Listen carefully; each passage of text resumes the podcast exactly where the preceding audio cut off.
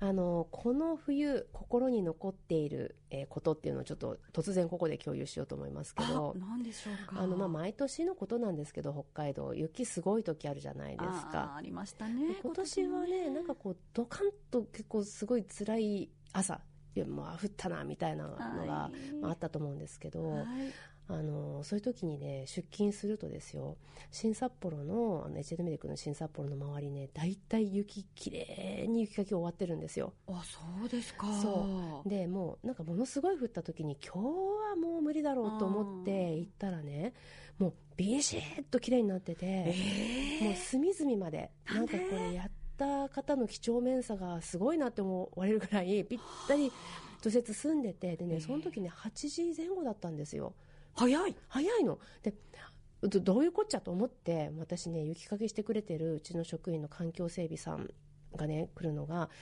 向こうに見えたからちょっと待ってよと思って、あの待ってて車の窓開けて「何時からやってたんですか?」って聞いたら「3時からやってる」っていうの。暗いうちにそうそう夜勤のね中で,、中でもこれ翌朝患者さん大変だと思って始めましたって言ってくれてね。本当にあのあの時は感動した。そうですね。っていうのはまあ代表的なお雪の時だったんですけど本当にね常に綺麗なのそうですか。そう。だから本当にねこの場を借りて、まあ、毎年のことだけれどもあの環境整備さんうちのね職員環境整備さんありがとうって思います。本当にそうですね、うん、胸が熱くなりますね。そうこういう協力あってこその医療だなって思いました。はい、はい、それではドクター東子のラジオ診療室。今日のテーマは？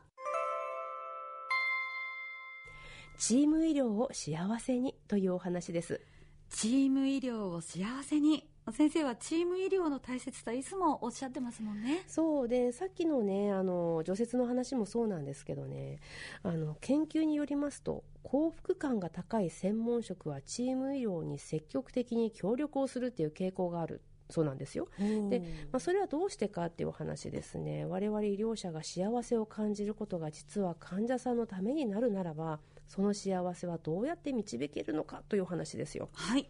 で、なんでそんな話かっていうと、これ私見つけた興味深い論文にそういうこと書いてあったからなんですけどね、これあんまりにも興味深いので、あの、うちの総市長、長谷川総市長に送ったらですね、まあ、泣いたと。あ長谷川総市長泣きましたか、うん、あの長谷川総市長ねすごく忙しい中で、はい、私遠藤からこんな論文が送られてきて、まあ、あらと思ったんだけどももうこんなタイトル興味そそられる文献を添付されて、うん、なんかわかんないけども泣けてきたとのことでしたね、えー、長谷川総市長をそうさせた論文って、まあ、医療従事者じゃなくてもすごく興味があります。はい、うん、持って持って興味。これどんな内容なんですか？あのね、松下博信さんという方の記されました2021年、まあ2年前なんですけども、3年前になるんですけど、あの東京情報大学研究論集ということで、この大学の研究なんでしょう。雑誌の原著論文ですね。でタイトルを、えー、多職種連携の実態と主観的幸福感の関係副題が幸福な専門職はチーム医療に協力するとありますね。で、私、この論文から強く感じたのは、医療従事者たるものこうするべきとか、医療はこうあるべきとか、まあ、いわば価値のべき論みたいなやつはね、人が自ら感じる幸福論を阻害しちゃうんじゃないかなとか、もっと自分が感じる幸せを求めていかないとっていうメッセージでした。あまあ、人から見て、世間的に見てどうかとか、あとは知らず知らずに自分を縛り付けている概念が、まあ、本来感じるべきやりがいとか楽しさを濁らせてしまう。もうおっしゃる通り、え、読んでないんでしょなんでわかるの そうそうそう、そういうことなのよ。本当そういうことなんですよ。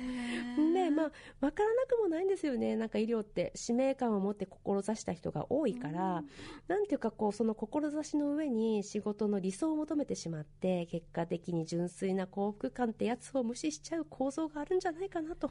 いやでも医療現場で患者さんのため、まあ、同僚のため、人のためにって必死になると、自分自身の幸せ、まあ、幸福感っていう観点自体忘れちゃいますよね。そうなんですよね、うんなんか見失っちゃうことあるよね。はい。でまあ、論文の紹介なのでちょっとねあの論文の報告があるってこととそれが事実だよってことには区別が必要ですよってことは前提にさせていただいて。はい、はい。あの東子先生がいつもおっしゃるあの確からしさのお話ですね。そうそうそう。ある条件の下での確からしさとして解釈するんだよっていうことですね。そうですそうです、はいまあね今日の話題は堅苦しく考えないでこういう希望を持てるようなお話があったんだよねっていう感覚で聞いてください。はい。それだと気が楽です。はいはい。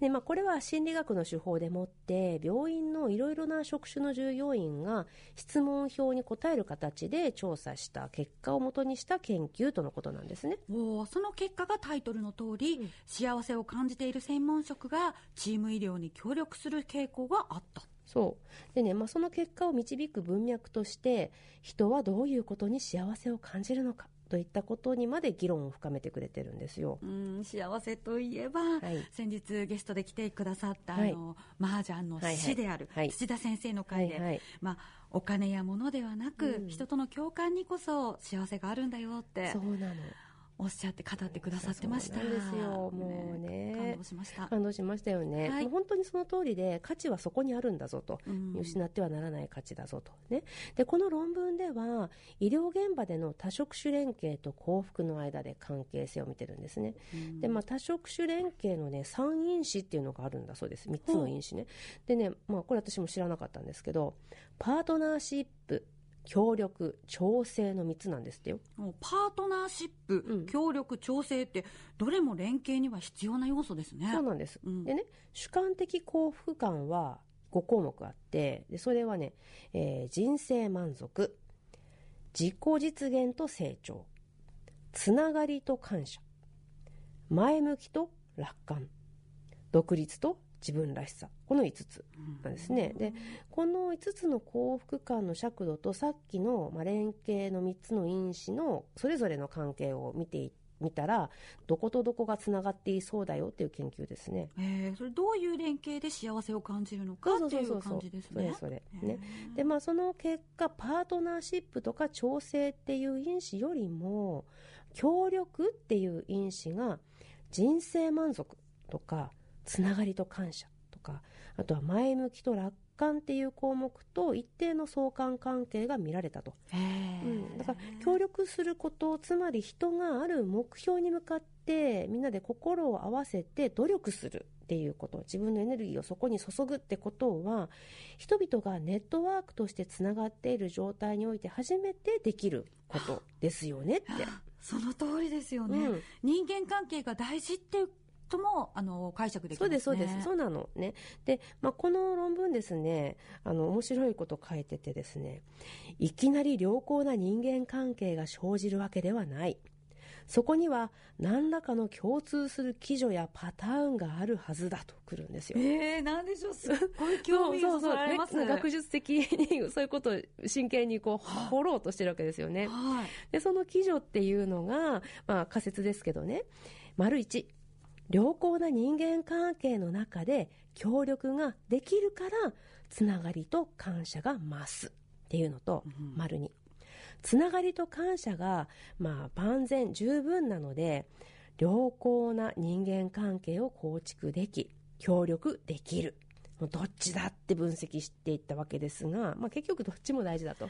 いやはや本当ですね、うんうん。気の合う方には協力したくなってその協力でつながりが深くなって、よりありがとうって思いが増しますし、うん。一方で気の合う方とつながっている中で、うん。何かあったら協力してあげたいって思いますもんね。あすごい紐解き方もうん。なんかそう言って言われるとうん実感を持って、ねね。解釈できる。そうそういうことだよね。はい。そう思いますよ、まあ、つながることつながっていることにありがとう感謝の念を抱くってことが、主観的自分の幸福感と多職種連携、ね、いろんな職種との連携の協力の橋渡しだと。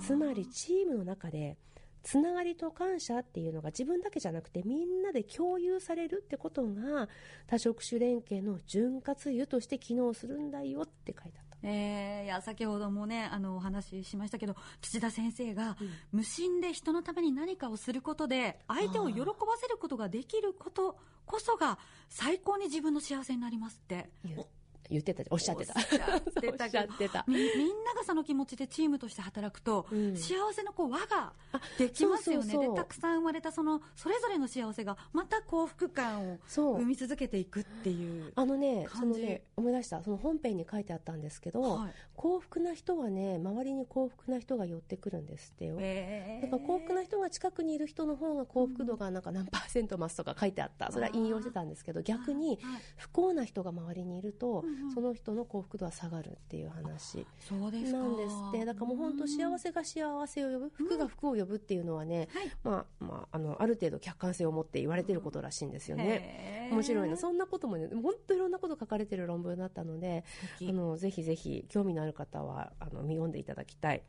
でまたあの幸福についてね他のいろんな研究の引用もこの論文の中であるんですけど幸福感を決定する要素で大事なものの一つに自己決定があるんですって。お自分で決めるのが大事と。そう。あの多職種連携しなさいみたいなみんなで頑張んなさいみたいな感じで制度にね引っ張られるチーム医療っていうのは自己決定の余地が少ないしどちらかというとらやらされ感が増えてきますよねって書いてあった。子供の頃のお勉強みたいな感じですね。そうそうそうそう。ねしなさいって言われるとなぜか楽しく学べそうなのさ、ね。ね。